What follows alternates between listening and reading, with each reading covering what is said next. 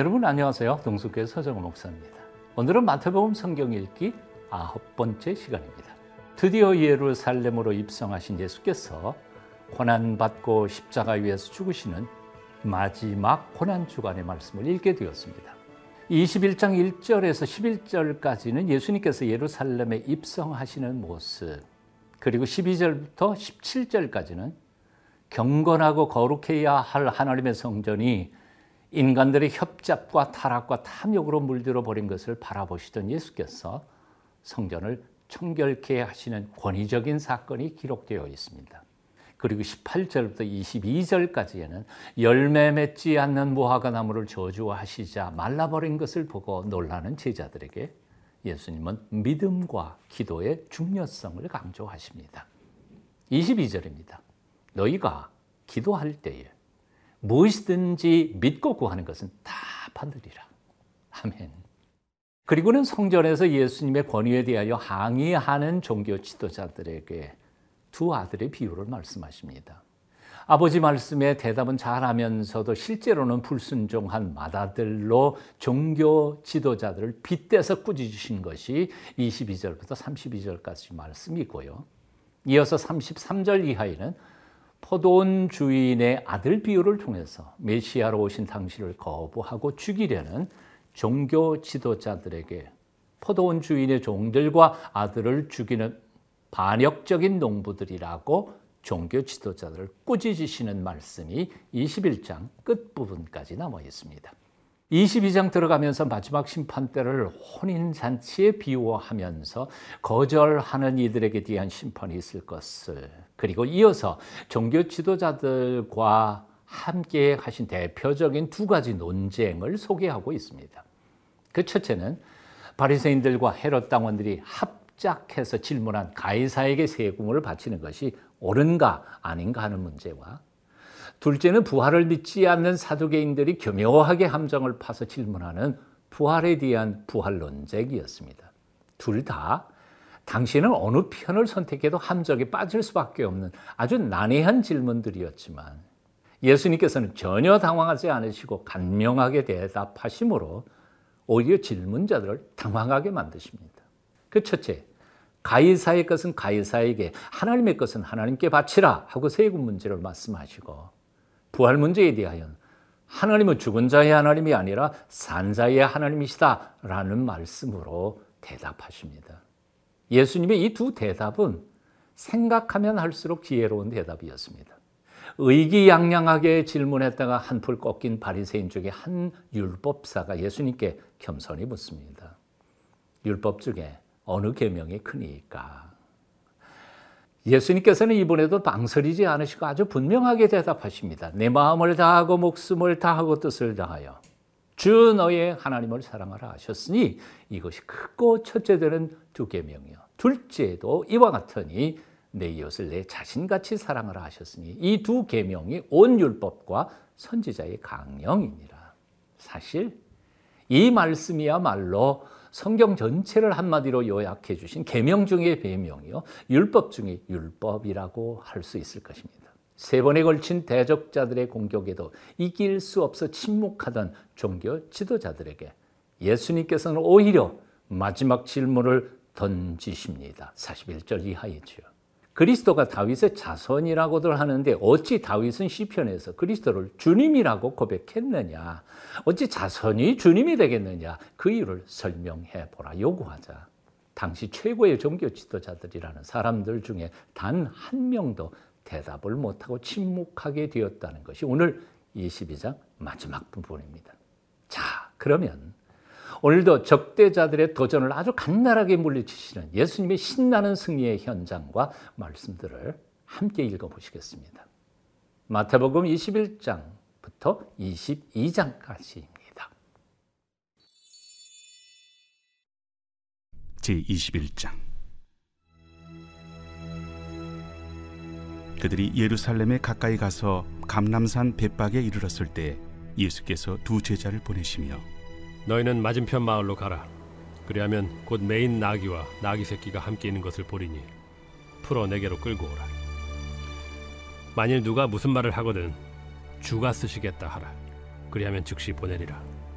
이는 선지자를 통하여 하신 말씀을 이루려 하심이라 시온 딸에게 이르기를 내 왕이 내게 임하나니 그는 겸손하여 나귀 곧 멍에 매는 짐승의 새끼를 탓도다 하라 제자들이 가서 예수께서 명하신 대로 하여 나귀와 나귀 새끼를 끌고 와서 자기들의 겉옷을 그 위에 얹음에 예수께서 그 위에 타시니 무리의 대다수는 그들의 겉옷을 길에 펴고 다른 이들은 나뭇가지를 베어 길에 펴고 앞에서 가고 뒤에서 따르는 무리가 소리 높여 이르되 호산나 다윗의 자손이여 찬송하리로다.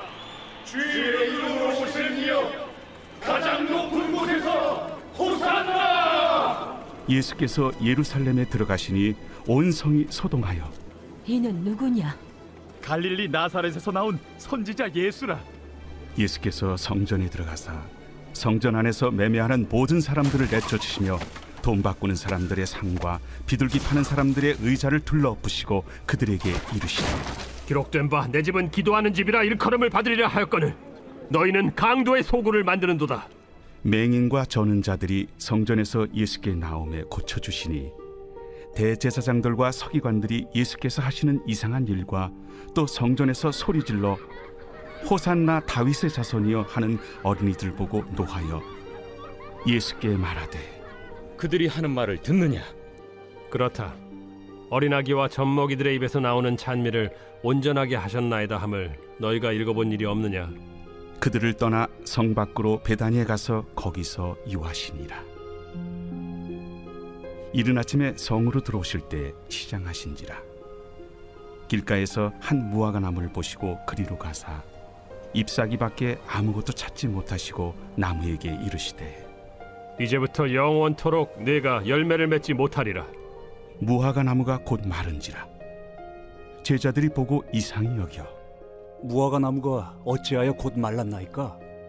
내가 진실로 너희에게 이르노니 만일 너희가 믿음이 있고 의심하지 아니하면 이 무화과 나무에게 된 이런 일만 할 뿐 아니라 이 산더러 들려 바다에 던져지라 하여도 될 것이요 너희가 기도할 때 무엇이든지 믿고 구하는 것은 다 받으리라 예수께서 성전에 들어가 가르치실세 대제사장들과 백성의 장로들이 나와 네가 무슨 권위로 이런 일을 하느냐? 또 누가 이 권위를 주었느냐?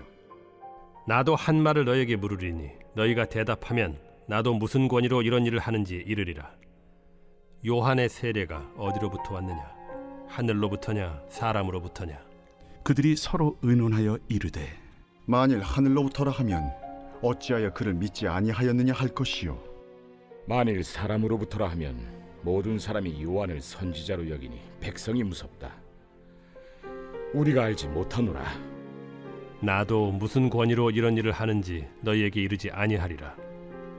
그러나 너희 생각에는 어떠하냐? 어떤 사람에게 두 아들이 있는데 맏아들에게 가서 이르되 예 오늘 포도원에 가서 일하라 하니 대답하여 이르되 아버지 가겠나이다 하더니 가지 아니하고 둘째 아들에게 가서 또 그와 같이 말하니 대답하여 이르되 실소이다. 하였다가 그 후에 뉘우치고 갔으니 그 둘 중에 누가 아버지의 뜻대로 하였느냐? 둘째 아들이니이다. 내가 진실로 너희에게 이르노니 세리들과 창녀들이 너희보다 먼저 하나님의 나라에 들어가리라. 요한이 의의 도로 너희에게 왔거늘 너희는 그를 믿지 아니하였으되 세리와 창녀는 믿었으며 너희는 이것을 보고도 끝내 뉘우쳐 믿지 아니하였도다. 다른 한 비유를 들으라. 한 집 주인이 포도원을 만들어 산 울타리로 두르고 거기에 집자는 틀을 만들고 망대를 짓고 농부들에게 세로 주고 타국에 갔더니 열매 거둘 때가 가까움에 그 열매를 받으려고 자기 종들을 농부들에게 보내니 농부들이 종들을 잡아 하나는 심히 때리고 하나는 죽이고 하나는 돌로 쳤거늘 다시 다른 종들을 처음보다 많이 보내니 그들에게도 그렇게 하였는지라. 후에 자기 아들을 보내며 이르되 그들이 내 아들은 존대하리라 하였더니 농부들이 그 아들을 보고 서로 말하되 이는 상속자니 자 죽이고 그의 유산을 차지하자 하고 이에 잡아 포도원 밖에 내쫓아 죽였느니라. 그러면 포도원 주인이 올 때 그 농부들을 어떻게 하겠느냐?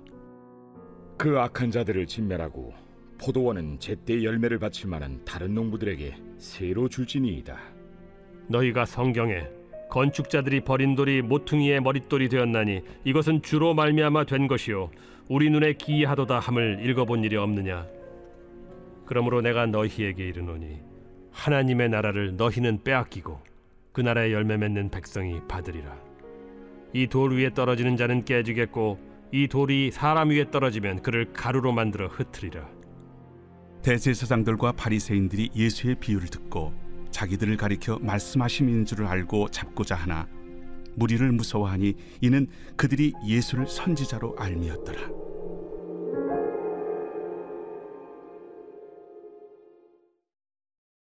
제 22장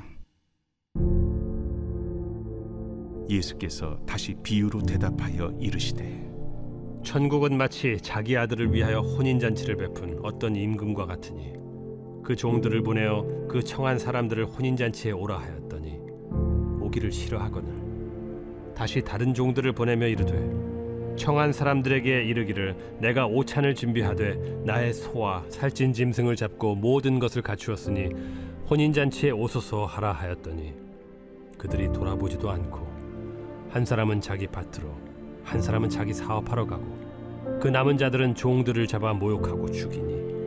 임금이 노하여 군대를 보내어 그 살인한 자들을 진멸하고 그 동네를 불사르고 이에 종들에게 이르되 혼인 잔치는 준비되었으나 청한 사람들은 합당하지 아니하니. 네거리 길에 가서 사람을 만나는 대로 혼인 잔치에 청하여 오라 한대. 종들이 길에 나가 악한 자나 선한 자나 만나는 대로 모두 데려오니 혼인 잔치에 손님들이 가득한지라 임금이 손님들을 보러 들어올새 거기서 예복을 입지 않은 한 사람을 보고 이르되 친구여 어찌하여 예복을 입지 않고 여기 들어왔느냐 하니? 그가 아무 말도 못하거늘.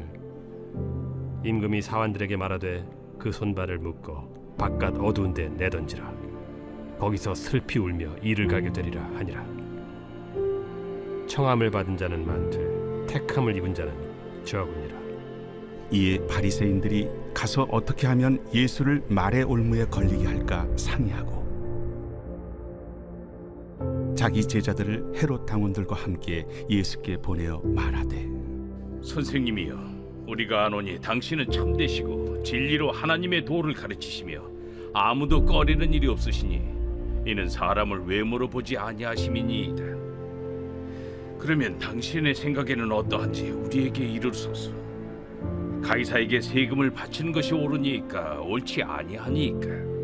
예수께서 그들의 악함을 하시고 외식하는 자들아 어찌하여 나를 시험하느냐?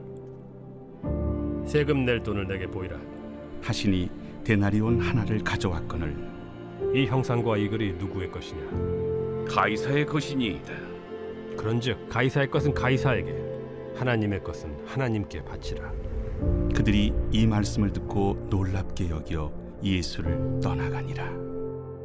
부활이 없다 하는 사두개인들이 그날 예수께 와서 물어 이르되 선생님이여 모세가 일렀으되 사람이 만일 자식이 없이 죽으면 그 동생이 그 아내에게 장가들어 형을 위하여 상속자를 세울지니라 하였나이다. 우리 중에 치형제가 있었는데 마지가 장가들었다가 죽어 상속자가 없으므로 그 아내를 그 동생에게 물려주고 그 둘째와 셋째로 일곱째까지 그렇게 하다가 최후에 그 여자도 죽었나이다.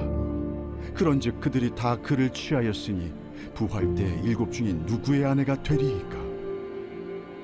너희가 성경도 하나님의 능력도 알지 못하는 거로 오해하였도다. 부활 때에는 장가도 아니가고 시집도 아니가고 하늘에 있는 천사들과 같으니라. 죽은 자의 부활을 논할진대 하나님이 너희에게 말씀하신 바 나는 아브라함의 하나님이요 이삭의 하나님이요 야곱의 하나님이로라 하신 것을 읽어보지 못하였느냐? 하나님은 죽은 자의 하나님이 아니요 살아있는 자의 하나님이시니라. 무리가 듣고 그의 가르치심에 놀라더라. 예수께서 사두개인들로 대답할 수 없게 하셨다 함을 바리새인들이 듣고 모였는데 그 중에 한 율법사가 예수를 시험하여 묻되 선생님 율법 중에서 어느 계명이 크니이까? 내 마음을 다하고 목숨을 다하고 뜻을 다하여 주 너희 하나님을 사랑하라 하셨으니 이것이 크고 첫째 되는 계명이요. 둘째도 그와 같으니 내 이웃을 내 자신같이 사랑하라 하셨으니 이 두 계명이 온 율법과 선지자의 강령이니라. 바리새인들이 모였을 때 예수께서 그들에게 물으시되 너희는 그리스도에 대하여 어떻게 생각하느냐? 누구의 자손이냐? 다윗의 자손이니이다.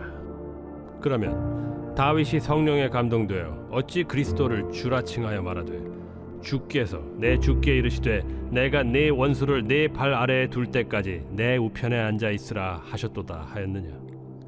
다윗이 그리스도를 주라 칭하였은즉 어찌 그의 자손이 되겠느냐? 한 마디도 능히 대답하는 자가 없고 그날부터 감히 그에게 묻는 자도 없더라.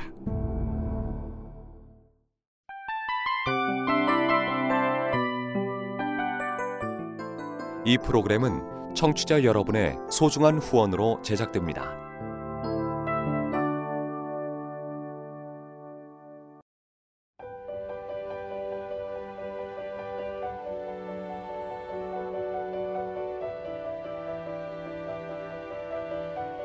세상에는 수많은 교회들이 있지만 더 깊이 있는 말씀 강해를 찾기 위해 크기로만 교회를 선정하지 않습니다.